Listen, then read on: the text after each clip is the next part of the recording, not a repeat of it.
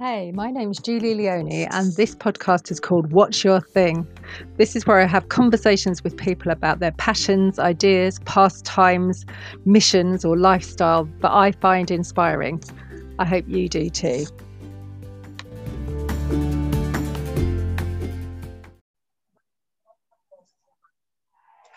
Good evening. It's Julie again. And today I'm talking to Dorota, Dorota Owen, whose website I'll put in the show notes. Um, and I've known Dorota probably 10 years now, which is a weird thought.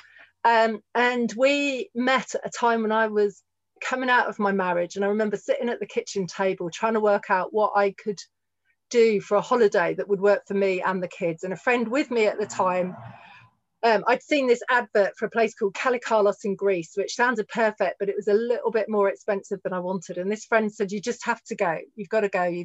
Uh, and so I went to this place, and actually, um, I, I, would say in, in very significant ways, it changed my life. And Dorota was the facilitator on that course. And when I was just saying to Dorota, how shall I, because she's a woman with many hats, which will probably become clear as we're talking. And I said, How shall I introduce you? And she said, As a teacher. And so, uh, welcome, Dorota.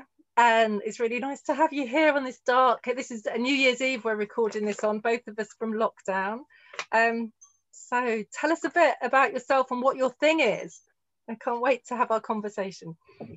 Oh, thank you, Julie. I'm, I'm really excited to have this conversation because I haven't seen you for ages and I really love your lovely energy and I admire all the things you're doing. Oh. So I'm here in Scotland, in north, uh, in the north of Scotland, and I feel really, really lucky because I live near this enchanting place called Findhorn. And that was a really big draw in my life that when I was a small child, I think about eight years old, I actually heard about Findhorn. I, I heard about a book that was called The Magic of Findhorn. And I just thought, wow, that sounds great. I'd love to go there.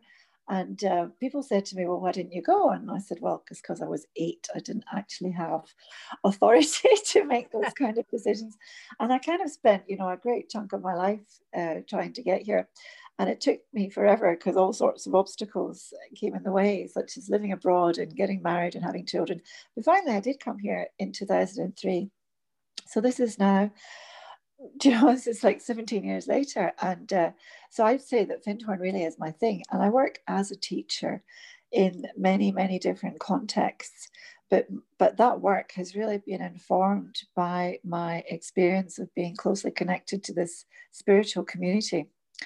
And I also trained to be an interfaith minister. So, as a spiritual counselor or as a creator of ceremonies or rituals. Again, those have been threads that come into my work as a teacher.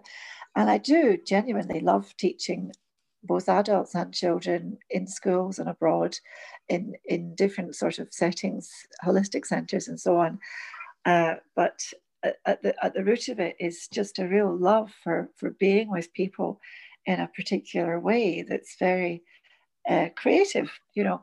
So I, I, at the moment, because of the the lockdown, I've come back from working internationally, and what I always do when I come back to Scotland is I just go back into school as a substitute teacher.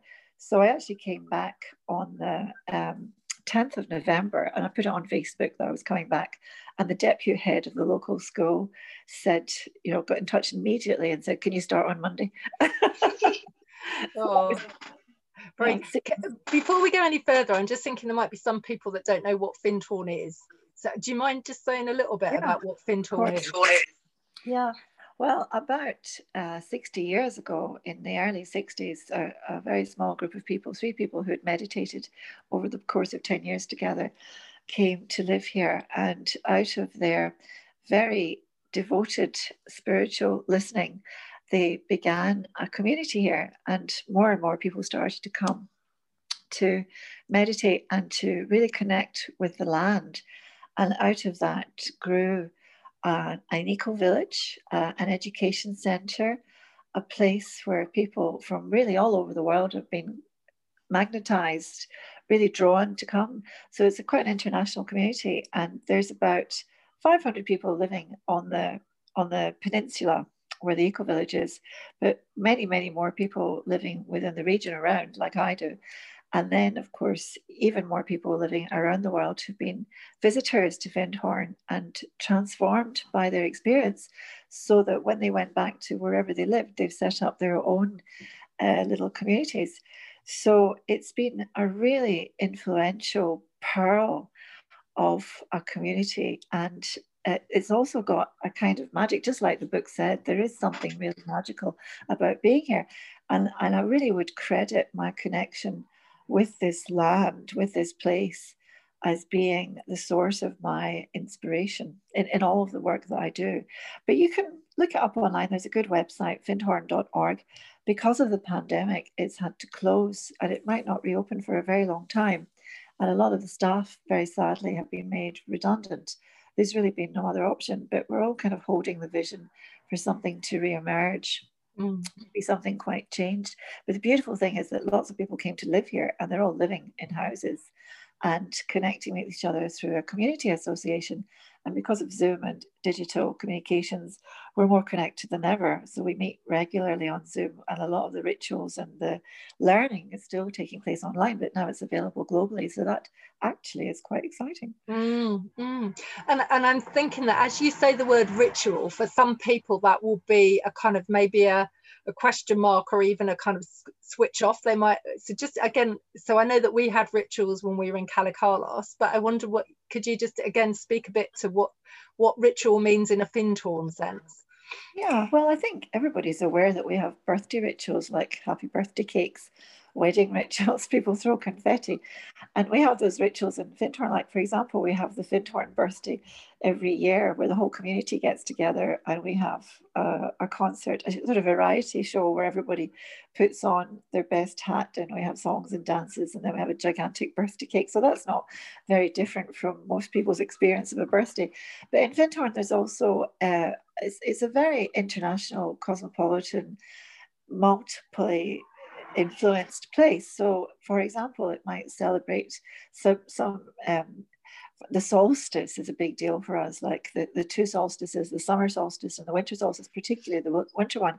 Very beautiful ceremony. So, what we often did in the past is there would be a spiral made of winter greens, and in the center, candles and little angel cards, and you could walk through that spiral in the darkness with a candle and then light your own candle from the center and then pick an angel card and then come back and then you would meditate with that and that would be your guiding principle for the year. And this year we couldn't do it in the same way because obviously we couldn't get into the building. But then it's so creative and spontaneous at Findhorn.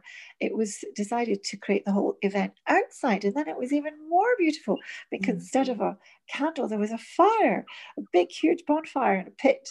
And all the little lights were laid out outside with wintergreens in the forest. And there was a huge arch of twinkly lights to welcome us in. So these are the kind of rituals that we would have in Findhorn that aren't set in stone. Every year they're renewed in different ways. And I would say that we certainly have traditions now. But you know, like everybody else, for example, our Christmases and our New Year's, they've been reset. We don't have the same kind mm. of like we would have had a gigantic New Year party. I mean, that's obviously not going to happen. But then there's been lots of amazing Zoom conversations that have been, in a way, recreated as rituals where each person gets a chance to speak and everybody is their witness. So it's, um, yeah, I think that's what I would say about rituals. They're simply ceremonies or events that mark important times in a way that are very inclusive and artistic and creative. Because what I liked when we first met was you played the role of a focalizer, and I used to and uh, and you used to introduce the food so that we had that thing didn't we where people would cook food and then the focalizer for the kitchen would introduce the food. And um, we'd all kind of you know before we dived in so it kind of wasn't like saying grace but it was a sense of the journey that the food had taken to get to the people to eat it and uh, just a pause uh, and it does for me it kind of made it special and also kind of brought everyone together kind of brought your attention to something that maybe we'd have just sat down and stuffed our faces with. well, I think you've just summed it up really perfectly. It was to bring attention to it and to make it special and gather us all together in a very mm. inclusive way. And you know, you can do that with with with everything because absolutely every single thing that we experience in our life, we can choose how to uh, how to involve ourselves in it. We can choose to make it special, brought, bring attention to it, bring everybody else and involve ourselves, or we can choose to, you know, open up a tin of beans in the kitchen and eat it cold with a spoon. That's your choice about how you eat your meal. That these are two extreme opposites. And I think that, you know, at this time during the pandemic, I think a lot of us have been able to understand that we've missed out on so many pleasures that we took for granted in the past. Mm. But I think what Findhorn did for me was it, it showed me that you don't need to take anything for granted. Everything that comes our way, we can turn it into the object of an attunement or a ritual and, and make it special and celebrate it. So for me, life is one big long celebration. Uh, but and it really is. I mean, my experience yeah, yeah. of you is that you are always, I've never heard you tell a story that in which you're miserable and feeling hard done by. You know even uh you, you know that you, you used to be your website used to be something about alchemy didn't it? It was it? And i think that is my experience of you. And i wonder again so i know that what before we had this conversation we were talking about self-care and kind of that's your thing but and i'm wondering how that links in with alchemy because i think we'll kind of come back to the self-care but also i do think you are a bit of an alchemist um, and I think it's something that people, you know, can learn. Can you can you share some of your alchemical secrets? Yeah, of course. Yeah, I agree that I have looked back at my life. You know, I'm 61 now, and every single thing that I tell you about my life will sound like a funny story, uh, or even the things where things were technically, you know, you could call them bad or unhappy or dreadful. When you look back and you think, oh, wow, that was the catalyst for this amazing new chapter, and so on. But I have to say that it, it came to me through my family connection. My grandfather, my family are Polish. My grandfather during the war was sent to Siberia and ended up in a gulag. Um, you know, it wasn't uh, a happy, it wasn't something that you would think, oh, yeah, that's going to end up with a happy outcome. But he had an attitude to the circumstances in which he found himself that, first of all, he was a realist and a pragmatist, and he would assess, right, what's going on here. And then he had the imagination to look at what was the positive side of that. And then he had the practical skills, the charisma, the communication skills. He could amplify that. So when he survived that experience and walked all the way back from Siberia to Turkey and found his way back to the UK and started a family and so on, our family would listen enraptured to the funny tales he would tell about his time in Siberia. so that was a great sort of role model that everything could be turned into uh, a funny tale or or it would be definitely a learning experience for sure.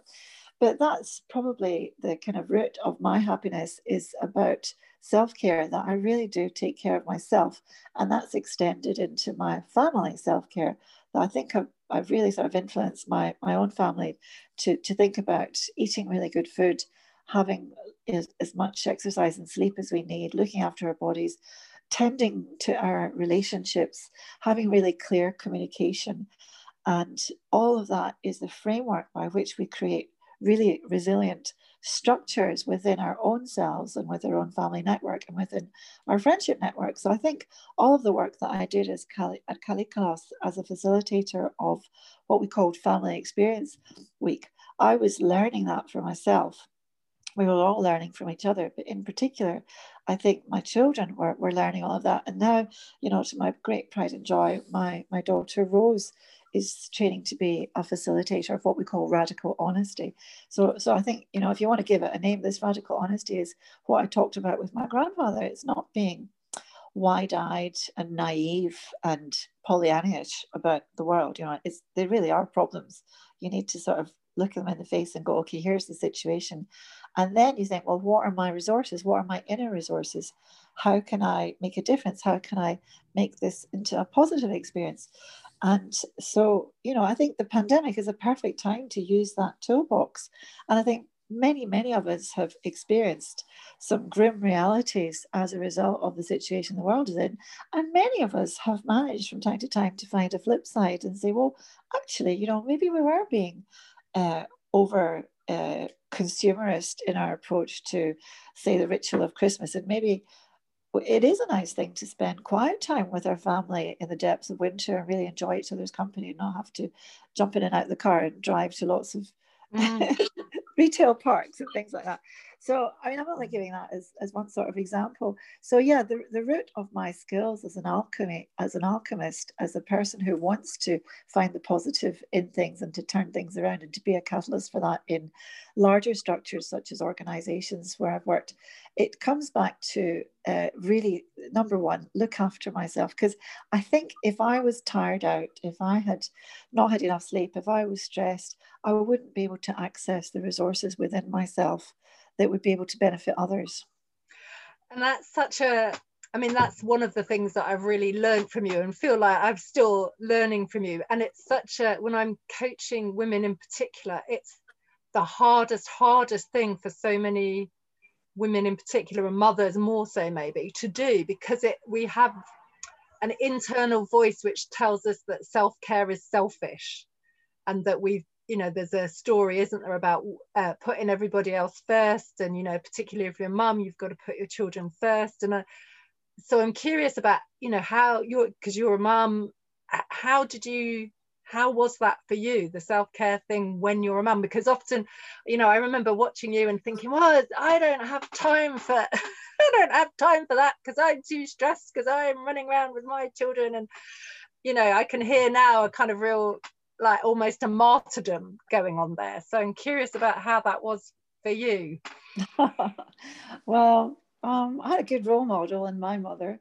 Um, she uh, was was beautiful and stylish, and I would look at her and think, "Oh my God, she looks great." I want to be like that. But also, in, a, in another way, I had a good role model in my mother, and um, she had been born in 1939 in Poland. You know, it wasn't a great year, not a great choice. Her early years were eh, during the occupation, and she witnessed some dreadful things. And I'm quite sure she suffered from PTSD throughout her life. And she got very stressed very easily, and she would fly into temper at the drop of a hat. And there was a lot of screaming and hitting. And I just looked at her and I thought, I'm never going to be like that.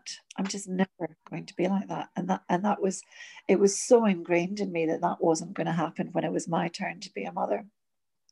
And also, I became a mother quite late in life. I was 33, so I'd already kind of lived a life where I'd learned things and I had a job and I was independent. And I thought, well, if I need extra help, I can pay for it. I can pay for someone to come and do some cleaning. And when I came to live in the in the UK in 2003 with my kids as a single mother, I really did look out to see who else could help me. So I couldn't really afford to pay the mortgage. So I brought in a lodger. Lodger turned out to be a lovely, lovely person with kids so um, you know he knew how to be with kids. So it meant that he was there to to be i think they call it a manny don't they? A nanny who's a man but he was great. And then you know again it really asking for help or, or building networks that really helped. So i never felt that it was just me alone who was the person that was fully responsible for my children. I always felt that there were other people around me. Of course, it did help that I was living next to the Findhorn community because there were lots of people I could draw on to trust. But I think, uh, you know, you talk about the internal voice about you know have to look after everybody else first well i didn't have that internal voice that my internal internal voice was if i collapse everything else will collapse so it's really important i'm, I'm the sole breadwinner here. I'm the sole caretaker here. If something happens to me it's not going to look pretty. So i always was very aware that i had this responsibility to be well but also that i could draw on other people and i certainly did that a lot. And then there was just, I think, the question of being an older mother just made it easier because I think by the time you're into your, I think, know, I was 43 when I came, I, I was very old. My, my son was born when I was in my early 40s. You know, I'd already been through some really difficult scenarios. And uh, yeah, I was just a lot calmer, I think. And also here in Scotland, in the north of Scotland, it wasn't a kind of consumer society where you needed to have a lot of money to show off to everyone. It's the lowest wage economy in the whole of the UK, I think. So you could kind of manage with less money because things were cheaper. Everybody went to Oxfam shops to buy their clothes and yet still had a kind of sense of style. So I didn't have the sense that I had to keep up with appearances if I'd been in a different kind of environment. So I think that that really did help.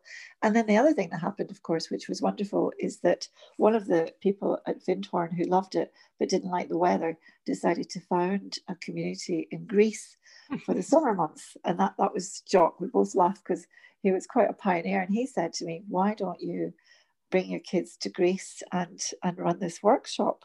Mean, it was amazing. He gave me that start, and I just thought it was a great idea because I really wanted to get out of cold, wet, rainy Britain in the summertime. So that was a real life changer for me to to make my children part of my work so that we went there together. So that was another, I mean, I'm sure that's not available to everyone, but I think you can consider it that you, it's not that you're a servant to your children, you and your children are part of a team together. So I think we had that sense that we were kind of in it together, and that certainly helped. And I gave them a lot of responsibility as they were growing up, and everybody had their own jobs. Um, and I think the other thing that really helped is I laid down a kind of ground rule from the very, very beginning, which was that we had to be really honest with each other. So if, for example, they did something wrong or they broke something, you know, I'd say if if you tell me this when it happens, I won't get angry and I won't get upset because I'm not I'm gonna not gonna discover it and suddenly get a shock. So that made, that was a real game changer because if they did break something, they'd all come running down the stairs going, "Mommy, mommy, mommy! I'm gonna tell her first. We broke a lamp. We broke a lamp." And I go, "That's fine. That's fine. No problem." You know. So there was that kind of culture of um, I don't know how to put it exactly, but it, it, wasn't like I was fighting against their behavior. You know, it was it was a uh, everything would be okay from my point of view as long as we were pulling together. So that that really helped a lot. And I think you probably noticed that by some people's standards, I'm enormously permissive as a parent. And I think that's because I trusted my children completely. And I said that to them really, really clearly. I trust you completely until the moment where you break my trust. And then you've lost everything. And they really, really took that to heart. So that made a big, a big, big difference. I think that was a that was, you know, a really key ingredient in making my life a lot easier. mm.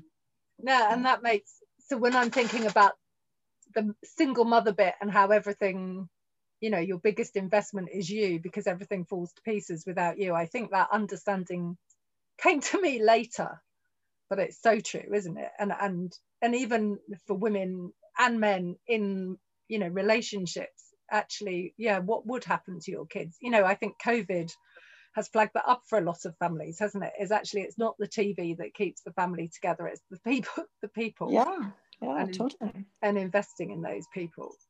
And that honesty and things. So, so what would you say to somebody who's got a really heavy kind of internal voice about selfishness? It's selfish to, um, you know, go for a snooze in the afternoon, or it's selfish to, um, you know, go and get your, uh, go and get a massage. How would you, what would you say to those people? I'm just amazed that you've just said those exact words, uh, Julie, because I have just emerged from my fabulous snooze. I, think the kids used to hear, Mummy's just going to have a little bit of a lie down. yeah. That's part of their childhood background. Um, well, look, you know, I can't change anybody else's behavior, but I can tell you that for me personally, it really made a very big difference to keep my batteries topped up. Now, I, I guess the best metaphor for this is your mobile phone you, you, you, we all know now that you know mobile phones an essential piece of equipment. We're not going to do very much without our mobile phones. You know, bank, bank, bank. You know, your, your banking, your planning, your communication. So you might decide that your mobile phone will do just great without any battery power. and that you might want to just, you know, roam as far as you can on like 1%. And we all know how uncomfortable that is. You know, it's going to go dead any minute, just at the very minute that you need to, need to make a phone call or something. So I think if you just think of yourself as a mobile phone, because that's actually what you are, you are a mobile communicator in many ways. Then, unless you keep that battery topped up, your mobile phone is going to go dead. So, I'm not going to make anyone, you know, I'm not going to give anybody any, any crosses for being wrong by not looking after themselves. But I'm just going to point out if if you don't look after the basic function of a machine, it's going to end being efficient. Yeah. Mm, mm. And I, I wonder how that links does that link to commute because you've used words about consumerism and, and community and i'm wondering how all those because your description of Findhorn is that community is more important than consumerism and then that allowed you and your children to kind of it's almost like had a really fertile soil to grow in because you weren't having to grasp at things that that maybe weren't fertilizing the yeah, soil yeah. and I and I'm curious about those consumerism community and COVID I suppose the seed wonder, wonder what you're noticing yeah. about those things well, you're right, actually. I think community is infinitely richer, more precious. It's the absolute treasure in comparison to consumerism. And I think, although I'm very happy to go out shopping and have my retail fix from time to time, it is amazing how it just doesn't last that long. And whereas community is like the gift that keeps on giving, like if you have really, really good friends what joy it is to spend time with them and just multiply that by 500 how amazing it is to live among a group of people who are so varied in their talents and in their experiences the gifts that they want to share with you. And i mean it's been an amazing almost 20 years that i've had this experience of being in a community where we've had so much going on every week. We get this little digital magazine it's called the rainbow bridge and it's full of um, advertising for the events that are coming up, such as concerts or workshops or walks or things that you can get involved with or things with the kids. So there's always something brilliant happening at Findhorn. The joke is that I used to go down to London to see my partner. I just lie there for the weekend doing absolutely nothing because I was really enjoying the break from all the activities on at Findhorn. So it was absolutely chock a block with all these kind of rich events. It was really lovely. And it was great because you know so many people and you really enjoy seeing all these different facets of them. That is just wonderful. And uh, we were out in the countryside. It's not it's not so easy to go to, to the shops to buy things. Uh, you know, you could go into town or Inverness, but there's just so much going on in the community that uh, it always just felt really really lovely to, to have that going on. So it wasn't important to have an expensive car because really like nobody cares. Mm-hmm. And uh, well, that's actually it's quite funny because my partner came up to see me from London. He drove up uh, in his BMW. so I'm now driving his BMW. And so I was showing off because I was so excited about actually having a car. I haven't had a car in ages. And my friend's husband said, Are you driving the BMW? I said, Yes. He said, What kind is it? I thought, I don't know. Yeah. So that's the, the point is these things really don't have any cultural capital here. It's not important. Yeah. And that's the word. I think that was the first time I'd it's Bourdieu, I think it's Bourdieu, is it, who talks about social and cultural capital. And I think you were probably the person that introduced me to those the, the terms from sociology. And I just again, I don't know, it, how do you understand those terms? Because I, yeah. when I look at you, I think you're incredibly rich in yeah. social and cultural capital, and then economic ca- capital is less important. Yeah, yeah, you're right. So, so social capital, if you think about, well, first of all, let's think about economic capital, financial capital. We all know what that is. That's money in the bank. If you've got lots of money in the bank, it definitely extends your choices about how you spend your time or what you do. Um, but at the same time, it can also make you very lonely. I know one or two people who are very, very wealthy and they don't really know if people are friendly with them to really be their friends or to be friends with their money, for example. And they also have to spend a lot of time thinking about what to do with their wealth and keep it safe. And they feel a little bit endangered when it, whenever there are problems in the world. And this is actually quite a funny story. I'll give you an example of this. I got invited to the millionaires island of Mustique um, quite a while ago. And they'd been, yeah, I think it was just after the um, like economic crash of the 2007 2008 remember that time? Yeah, yeah. And, they're, they're, and i had a really bad back and my osteopath it turned out had also treated mick jagger and she'd said to me oh i can get this invitation to Mustique. Quite nice for a single mother you know on working tax credit.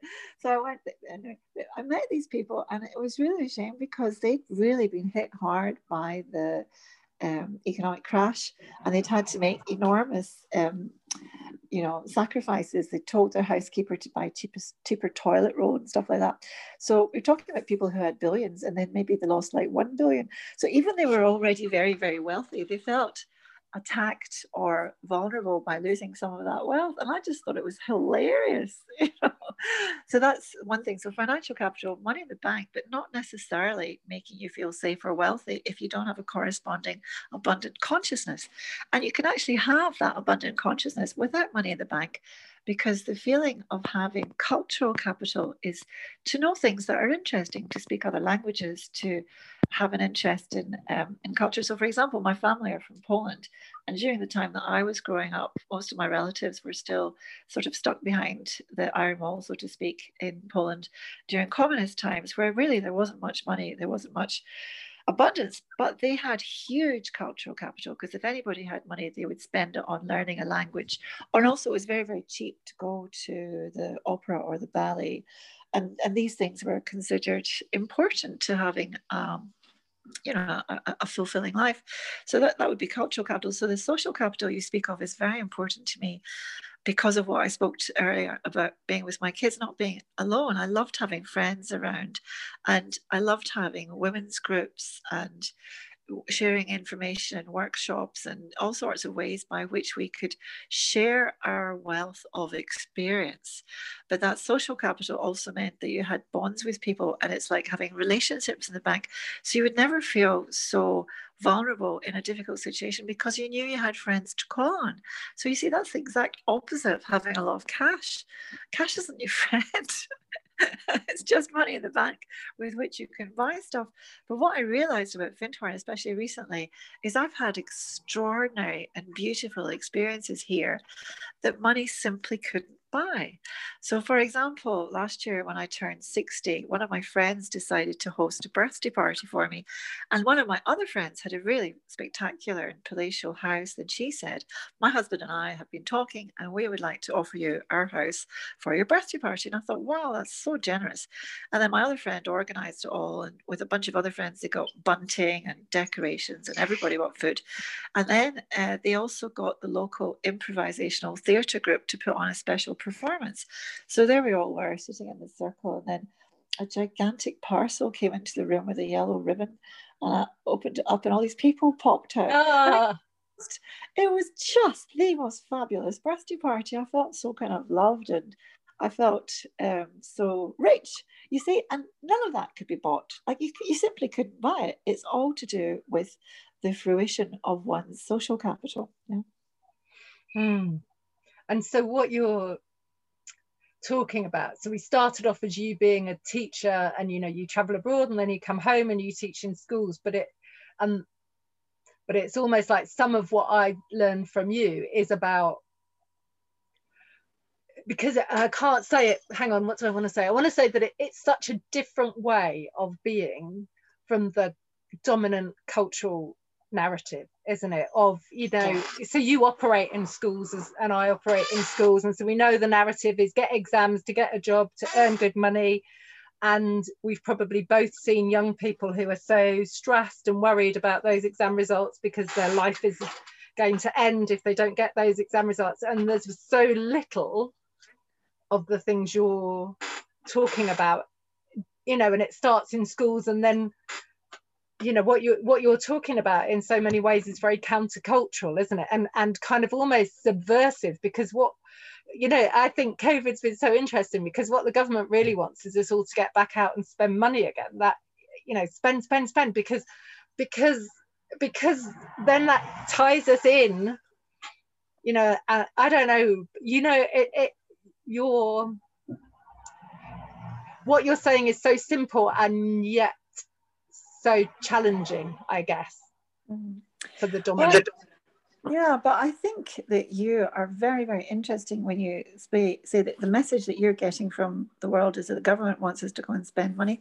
Because actually, to be honest, I believe exactly the same. I think it's really important for us to spend money on the things that we want to survive. So, for example, I really consciously overspend in the local shops when I'm buying food. I could easily go to Tesco and buy from the cut price corner, but Tesco are actually doing very, very well in their pandemic. They don't need my money, but the local businesses do. So I go to the local baker and I go to the local fruit shop and I go to the local bicycle shop, local coffee shop, and I actively go out there every day and spend money there and spend just a little bit more than I even need to spend because I want those businesses to mm. stay. I want my high street to stay there. And I never ever buy in Amazon. I bought, well, I actually I have bought in Amazon twice. I bought a DVD for a class about five years ago and I bought um, a kind of shampoo that I wanted, couldn't get anywhere else another time. So those exactly two times I ever spent on Amazon because I'm not interested in increasing the reach of Amazon because they're doing perfectly okay, way more than okay. But the places that I want to survive, they're not doing so well. So that's where I want to put my money. And I want to encourage everybody else to put their money in the beautiful world that we know is possible. You know, that's mm. that quotation from Charles Eisenstein's Sacred Economics. I want us to spend lots of money on the things that we want to have.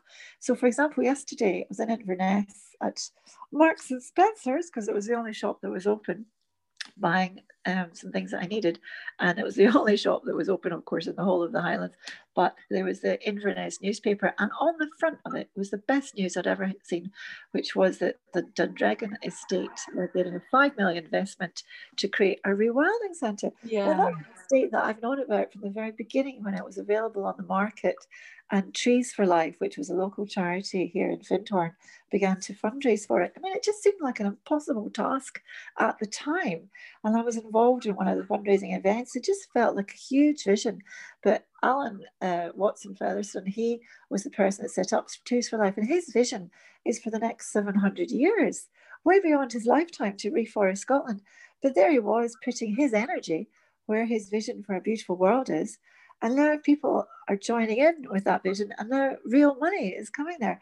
So, five million pounds for a rewilding centre. Who would have thought that was possible? And there's some jobs that are really worth having to mm. restore a forest. So, I think we should spend, spend, spend but not on plastic artifacts that are shipped here from China. I think we should spend on the kind of things that we want to create in our lives that will make people happy so that people can have the kind of jobs that make them deeply fulfilled. Mm. And the kind of jobs that people have are the ones where they are connected with something they love. So if I'm I'm a kind of person who's very sociable, love being with people, of course I love being a teacher because then I'm connected with young children, young people, and and I'm, I'm doing something that I really, really enjoy. So, you know, I'm not a wage slave. I'm doing something that I love.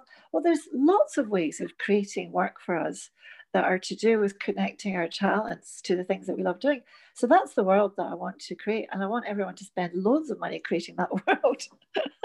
uh, and I, so much of what you say is about creation, consciously creating. There's kind of that's been a theme running through it all. Where, so you made conscious decisions about how to parent, consciously creating the economy and the, the job feature you know, consciously creating your community yeah, exactly. I think you're absolutely right. And I mean, this is to do with the, the whole uh, science of alchemy as I know it, which I could say an awful lot about, but I'll try and keep it very simple today. So if you think of the word, when we think of alchemy, we think of magicians. And if you even look at the word magic, where does it come from? It comes from the word jinn. And the word jinn is from an Arabic word. It's uh, it's when a little sandstorm in the desert appeared with the wind and the sand, and it created what looked like a ghost the people of the desert would say, oh, there's a genie, there's something being created there. So that word genie actually means the creative spirit. It comes into Latin, becomes genius, the creative spirit. Genius actually meant the spirit of the land, the spirit of the place. And then it was the spirit of the artist. And then we kind of transferred it to the artist himself or herself. But that's the origin of it. So every single one of us has got this creative spirit within us and it wants to be expressed in the world. And when it's not, we feel unhappy. We don't feel any joy because we're not expressing our particular creative spirit in the world. And then the other thing you think about when you think of magic is uh, the word abracadabra. Abracadabra, shazam, and voila, here it is, you know. But abracadabra is a great word because it's the Aramaic word, and what it means is, as I speak, I create. So that business of conscious creation, you might have an idea, and then the great thing is, speak it.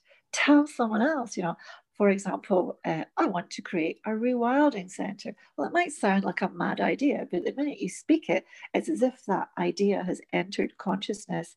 And then you, you begin to spread it around a, a number of people and it becomes communicated and then the social capital starts to kick in and then other people bring little bits and pieces of that project. And then before you know it you know ultimately you create in real reality that particular thing that you really wanted to have.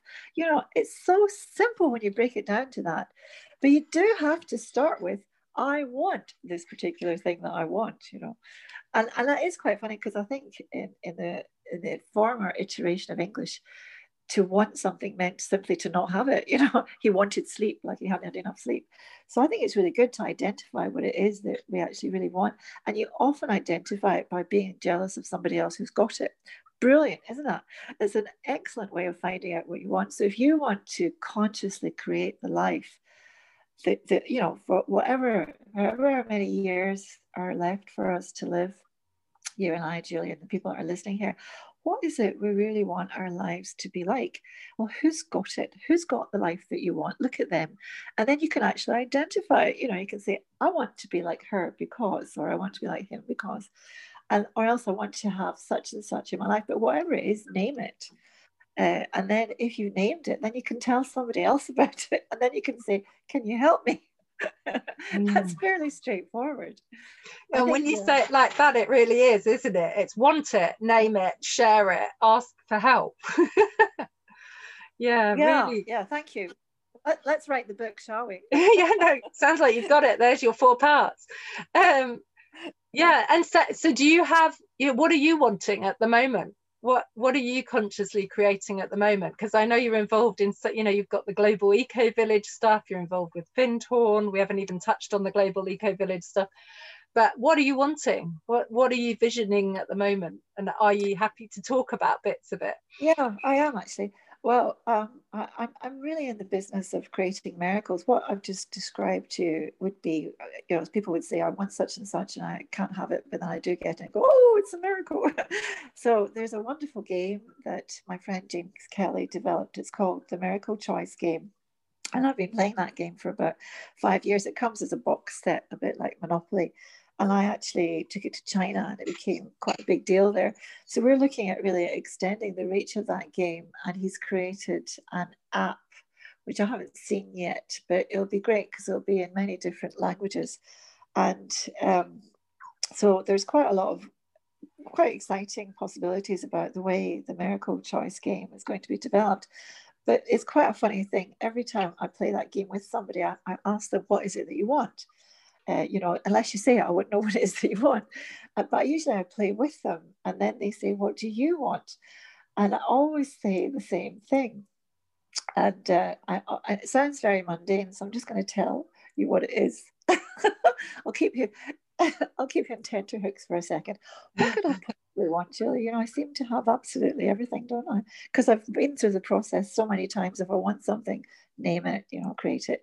I've pretty much got everything I want. What is it that I really, really want? I want to pay off my credit cards. because the thing about my credit cards is there was a long, long period where I really genuinely didn't have any money. But there were certain experiences that I wanted to have, that I wanted to share with my kids. So I said to them, We're not going to let not having money stop us. I'm just going to borrow the money and we're going to do absolutely everything we've ever wanted to do as a family. And then when you've gone and grown up, we'll pay it off. Well, I'll pay it off, obviously. So that was what happened. So I'm now in the business of paying the credit cards off. And I realized it was really good that I got into debt when I did, because I now have this, you know, ambition to pay off these credit cards. And I manage it all very well by being what they call a credit card tart, by mm. switching them and doing it 0%. But you see, the thing is that in a normal world, I could have just retired by now, couldn't I? You know, 61, just sign the just retire.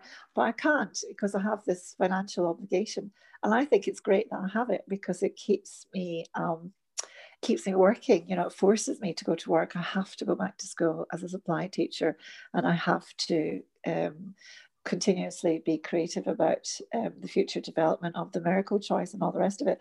So actually, the credit card debt is the impetus. you know, it's it's it's what gets me out of bed in the morning because otherwise I just stay in bed eating chocolates and reading novels because I'm that kind of girl. and what would you want for the world? Do you have a bigger vision? Yes, I do. Thank you for asking. I do have a very much bigger vision. Well, here's a really remarkable thing because somebody asked me that question two years ago. And I said, it was in an interview that I did for Life, Passion, and Business. And I said, I did. They actually said, What's your dream? And I said, Well, my dream is something that may never happen in my lifetime, but nevertheless is what I want to pursue. And I said, What I really, really wished for is for the school curriculums to collapse and for those structures not to be uh, not to imprison people in the way they had, and that for children to be able to learn in a much more free and self-motivated way and for just for the whole education system to change. I mean i knew it was a very unlikely thing but nevertheless that was what i wanted. Well here's the extreme thing that actually online learning and distance learning and the fact that schools are going to close in some places and different and actually i've seen enormous creativity and ingenuity in the schools that I've been in touch with. And I still see lots of problems and lots of depression and, uh, you know, real difficulties in some ways. But I think, in a way, what we're what we're witnessing this year as a result of COVID is part of that wish is for structures to collapse. Mm. And I know that that's always a very painful business for people that are attached to structure. But I also think that what I was talking about earlier about internal resistance rising to meet this transitional time you know, a lot of people are reaching out to find the things that will help them um, grow stronger during this this period. Not everyone's going to find them. I mean, I know that for sure. But if you look throughout history, there have been many, many transformative events which have been really painful and difficult at the time. But the aftermath of that has always led to a new era. And I think we're definitely heading there. So then the mm. second part of that would be around the structures of the use of fossil fuels because obviously that's what's got us into this very serious climate change scenario. So my hope is that that's going to start moving in a different direction now. Mm, mm, yes. Ho hey. yeah, absolutely. Just hear, hear it. And I, I have a sense of thing almost like people holding on, trying to shore the structures up is where it feels like my impression of where we are at the moment, that things are crumbling and and people are rushing to hold them up? Well, we were, we're each one of us unique individuals having a different experience of this event. But when you start to gather the stories together in any ways that are possible, for example, in the witnessing circles on Zoom that we've had with the international global Findhorn community, we are finding a trend in, in people understanding that this is a gigantic reset situation. Mm. So, you know, and are you optimistic? Different. Are you optimistic? I think that, um, that we have a choice, each of us, don't we? We have a choice to, to, to be optimistic or to be pessimistic. And I think to be optimistic is a more fun choice. mm. Mm. You know, really, I mean, I think it's more entertaining to think about uh, it's more enjoyable, it's more nourishing to think of a better future. Mm, yeah, and creative. Creative is a word that springs through everything you're saying, kind of creating that in your mind yeah. and then in your words and then in your communities and yeah. Outwards in ripples. I think, I think you kind of get what you talk about really you know um, you get more of what you speak to. But there's this beautiful uh, line of inquiry appreciative inquiry i'm sure that you've heard of this. I find that is an extraordinary tool for reframing but also for releasing creativity and ingenuity. And i've worked in quite a number of organizations using appreciative inquiry. I think that is a really astonishing magical that's like a magic wand you know, it can go mm. into a really difficult uh, situation. I've been to a number of organizations where they'd hit a real kind of crisis point, and I came in as a consultant to do one or two days around the situation. And using appreciative inquiry has always been the most uh, transformative tool in that kind of situation. It really does lift the energy into opening up into possibilities that are very fruitful and, mm-hmm. and, and very often releases a lot of joy into the room. Sure. Yeah. Yeah. Yeah. Appreciative inquiry. My understanding of that is where you focus on what is working and what is possible, rather than it's kind of like the antithesis to something like Ofsted, which looks at what's not yes. working. Yeah. yeah. yeah. I mean, I, have got a, a, group of friends who run an organization called um, Appreciating People, and uh, they they were invited to come into the NHS and they found these groups that were looking at what had gone wrong and everybody was all miserable and stressed. And they said okay let's turn this around and say well what what went well in this particular hospital. So all these reports came flooding in about what was doing really really well and it just completely changed everything because they realized that they could just do more of that. And that made a big turnaround. And then I started doing that in schools so about 2000 and five or six, I think it was, we put on a conference for teachers in Findhorn, and it was called um, An Appreciative Inquiry into What's Working Well in Schools. And, and so a lot of teachers arrived and started having these workshops and experiences about just talking about what was going really well in their particular school. It was a fantastic learning experience for things that people didn't know about. Like I learned so much about what works well in schools, and I started doing more of that. And that was a great opportunity to increase my skill set, you know, mm-hmm. but not just me, everybody else. So yeah, I think I think appreciating what's working well and doing more of that. Again, it's just such common sense, isn't it? Mm-hmm. As opposed to mm-hmm. yelling people for getting it yelling at people for getting it wrong never improves things. Mm. And it, that kind of cycles back to your kind of how you were as a mom, you know, that kind of, well, let's be honest, uh, but let's do this as a, let's do this as a team. So I'm curious, Dorota, what, so kind of, I'm just got an eye on the time and I'm curious, is it like, if you could talk to your younger self now, is there anything that you wish she'd known or that you wish you could have told her? That's such an interesting question. Let me think. I um, I was I was thinking recently is um, when when I was younger, I always hoped that I could have a really glamorous life, that I could be famous and like a film star and be a celebrity. Um, and, and not have to deal with the nitty gritty of life that I wouldn't be a social worker or, or, or a lawyer because that would be too much hard work. I mean, I'm being really brutally honest. I had that kind of idea that that was the kind of life that I wanted to have, but it seemed very, very unlikely uh, because I, I, wasn't beautiful and um, I, I, you know, I didn't really have, um, I didn't have a way into that kind of life. But in the end, uh, I actually have had a very glamorous life. You know, it's really ironic, isn't it? But I did it by being a teacher, strangely enough. And then last night, I realized that I had to get in my child protection assessment to stay registered as a teacher. So I went online, I did it, finished at 11.58, managed to submit it the day before it was due. And it was really all about the nitty gritty of the law in relation to caretaking children through all sorts of, you know, potentially horrendous experiences.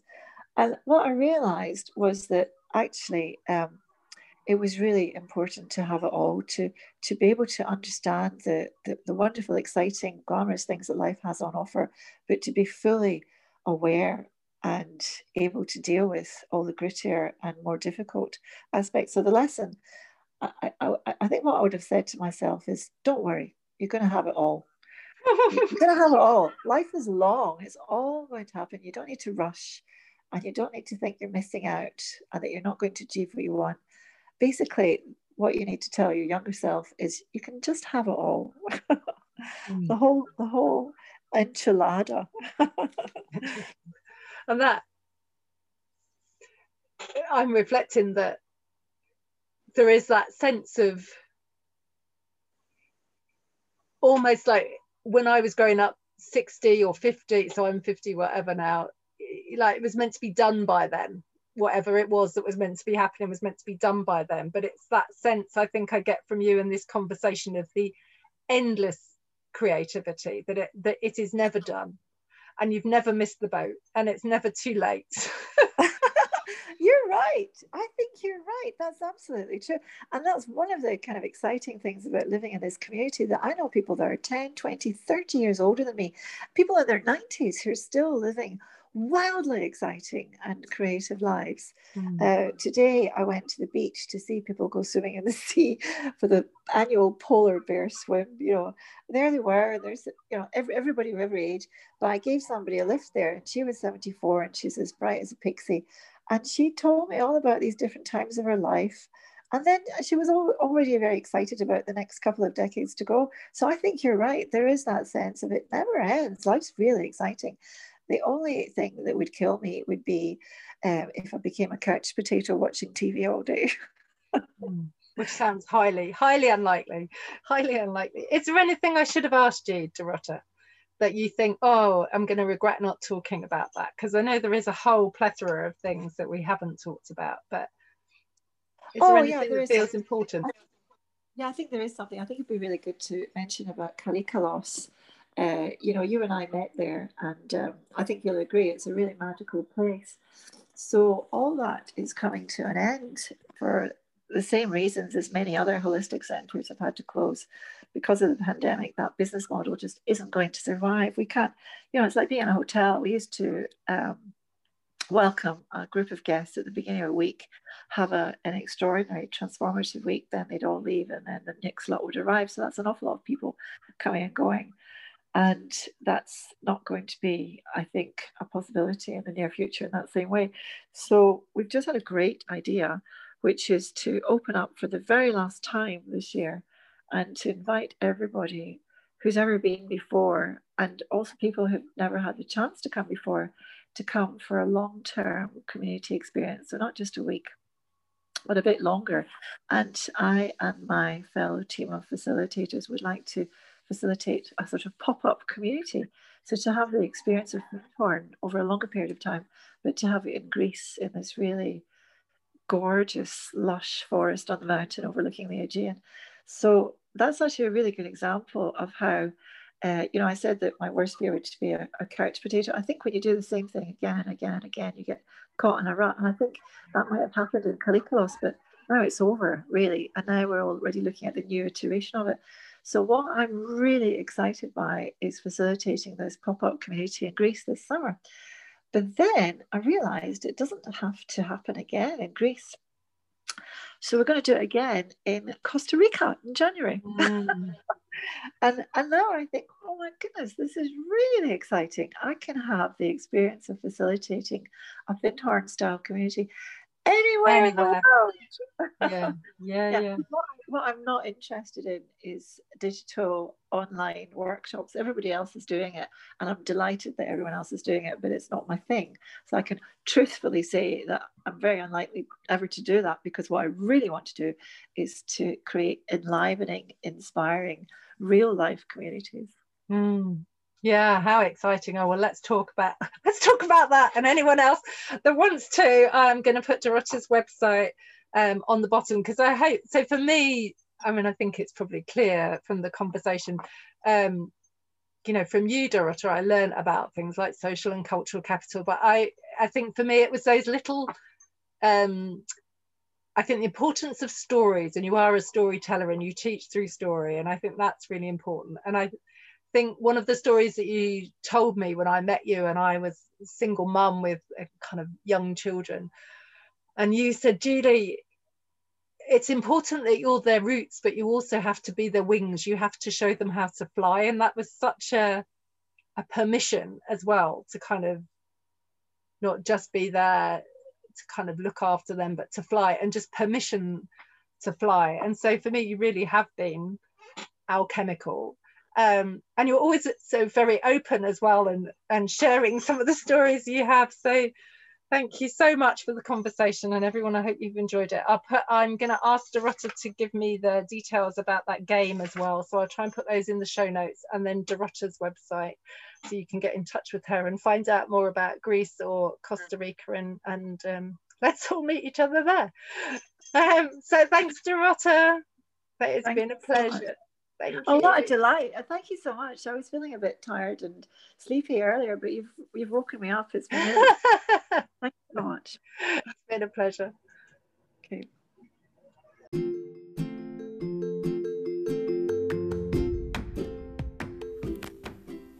Hey, thank you for listening. Julie Leone here. Well, you can find out more about me at julieleone.com. But more importantly, if you know people or if you are someone who does a crazy thing or something that you feel passionately about or lives slightly differently, then drop me an email at yoursoulworks at gmail.com. Let me know about it, and it'd be great to have you or um, your friend, if they want to, come on to talk about the podcast. In the meantime, if you liked it, please subscribe. And if you can leave a review, do that way more people find out about it. Just wanting to share exciting and interesting ideas, um, particularly at this weird COVID time. Take care.